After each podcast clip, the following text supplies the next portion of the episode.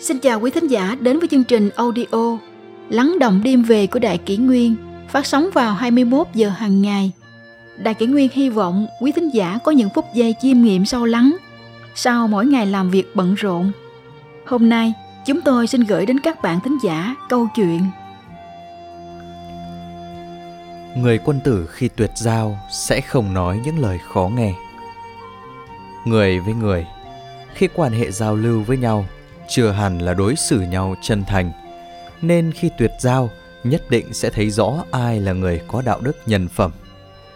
Muốn làm việc thì trước tiên hãy học làm người. Nền văn hóa truyền thống Á Đông có rất nhiều câu danh ngôn nổi tiếng đề cao đạo đức, nhân cách và phẩm chất của một con người. Ví như muốn hành sự, trước tiên hãy làm thánh nhân, tài đức song toàn, lấy đức làm đầu. Tử dục vi sự, tiên vi nhân thánh, đức tài khiêm bị, dĩ đức vi thù. Đức hạnh là nguồn nước, tài năng chỉ như sóng nước. Đức nhược thủy chi nguyên, tài nhược thủy chi ba. Cổ nhân luôn nhấn mạnh chữ đức trước chữ tài, từ đó có thể thấy được tầm quan trọng của nhân phẩm.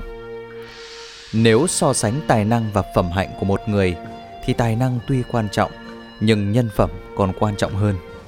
Nếu một người có năng lực nhưng nhân phẩm không tốt thì năng lực của họ rất có thể sẽ trở thành gươm sắc bén tự làm hại chính mình.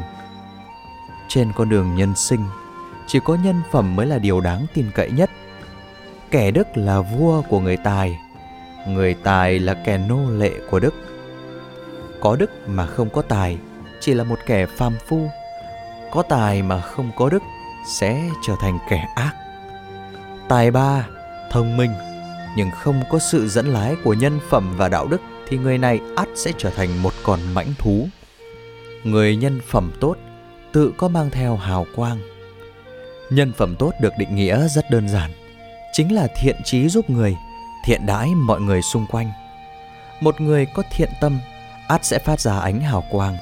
Nhân phẩm dù nhìn không thấy sờ không được, nhưng nhất định có thể khiến người ta cảm thụ được. Người phẩm hạnh tốt tự có mang theo hào quang. Kẻ đánh mất nhân phẩm sẽ bị người đời khinh khi. Cả cuộc đời của một người chính là phải lấy nhân phẩm đạo đức làm nền tảng.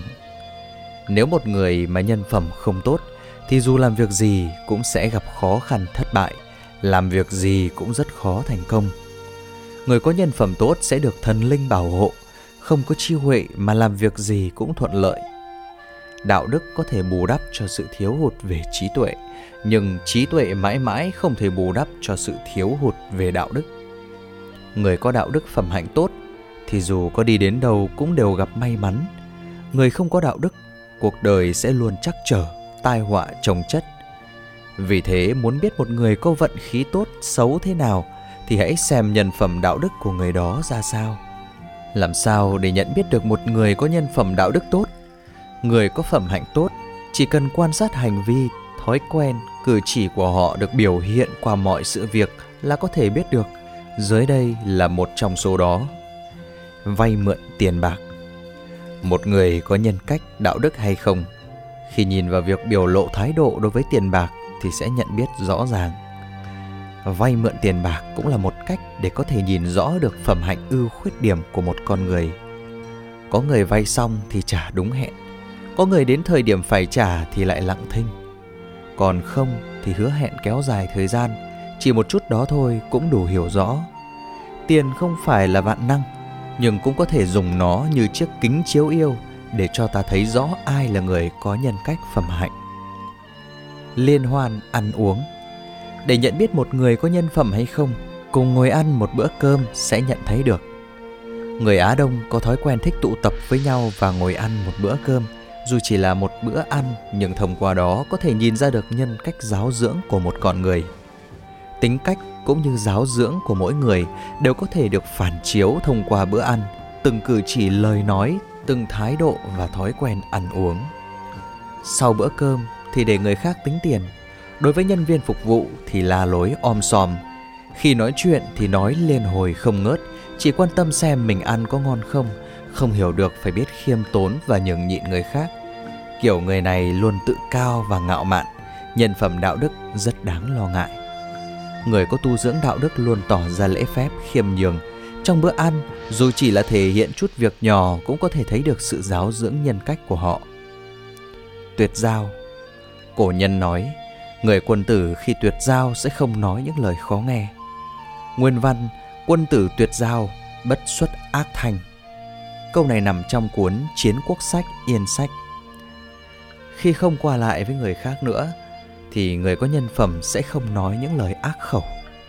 Khi đưa ra quyết định cắt đứt quan hệ với người không hợp với mình, họ đã phải suy ngẫm cân nhắc rất nhiều.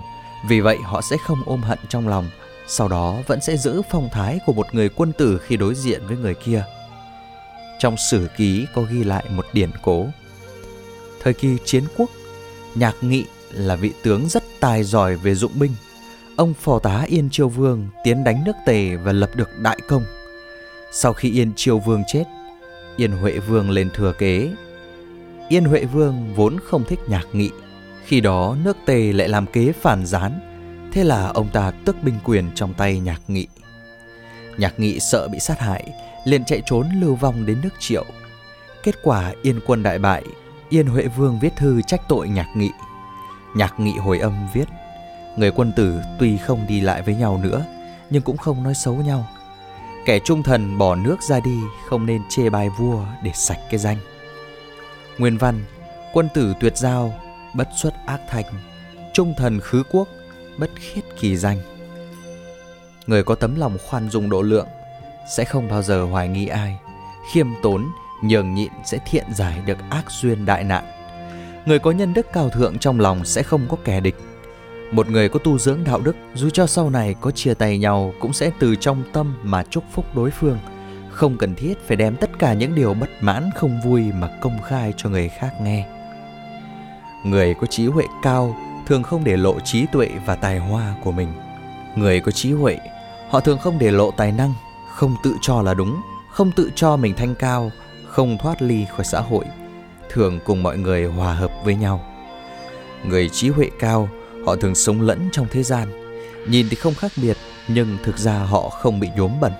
Họ hiểu được đâu là chân lý Và tự che đậy trí tuệ và tài hoa của mình. Bề ngoài trông họ rất bình dị, Họ muốn cùng với mọi người gần gũi nhau hơn. Hãy đem trí tuệ sắc bén của mình Mà làm ra chậm chạp hồ đồ đi một chút. Không nên hơi một tí lên buông lời mắng người, Động một chút lại dương cung rút kiếm. Cho dù là người từng trải có nhiều hiểu biết, thì vẫn nên cùng mọi người dung hòa lẫn nhau. Luôn ghi nhớ, im lặng và khoan dung. Đối với người khác thì mở rộng tấm lòng độ lượng khoan dung, hơn nữa còn biết im lặng đúng lúc, sẽ có thể thích ứng trong mọi hoàn cảnh, cùng người khác sống chung hòa hợp. Có thể tùy duyên mà cảm hóa, mới có thể kết thiện duyên rộng rãi. Thời kỳ tây tấn có một điển cố đỗ dự là một đại danh tướng văn võ song toàn Ông trên thông thiên văn dưới tường địa lý, văn có thể an bang, võ có thể định quốc, công trạng thành tích nổi bật được bách tính tôn kính. Trong trận chiến Tây Tấn diệt Tôn Ngô năm 265-317, Đỗ Dự thể hiện tài năng của một nhà quân sự phi phàm. Dưới sự chỉ huy của ông, nhà Hán đã kết thúc 300 năm cục diện phân chia, một lần nữa lập nên công danh hiển hách.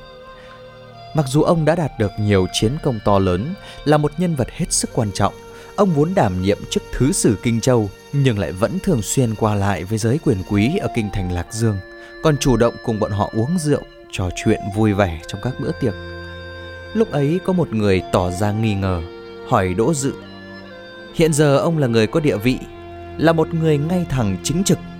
Tại sao lại còn phải đi nịnh bợ bọn người kia? Đỗ Dự nói, ta đối bọn họ hoàn toàn không có yêu cầu điều gì. Nguyên nhân duy nhất chính là ta sợ bọn họ gây trở ngại cho ta, thậm chí làm hại ta. Nhưng ta có bị hại cũng không quan trọng. Chỉ là lo lắng quốc gia triều chính cũng bởi vì đó mà bị tổn thất.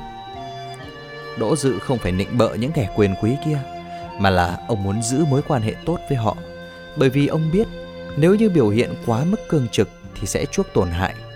Như vậy, không chỉ có hại cho mình hơn nữa còn nguy hại cho việc gây dựng cơ đồ sự nghiệp quốc gia người có trí huệ cao thường biết thời điểm nào nên thể hiện sự chính trực và thông minh nếu một mực tỏ thái độ không ưa người khác thì dĩ nhiên đối phương cũng không muốn tiếp cận cũng liền dễ đánh mất cơ hội thành tựu sự nghiệp, thậm chí tự dưng gặp tai họa.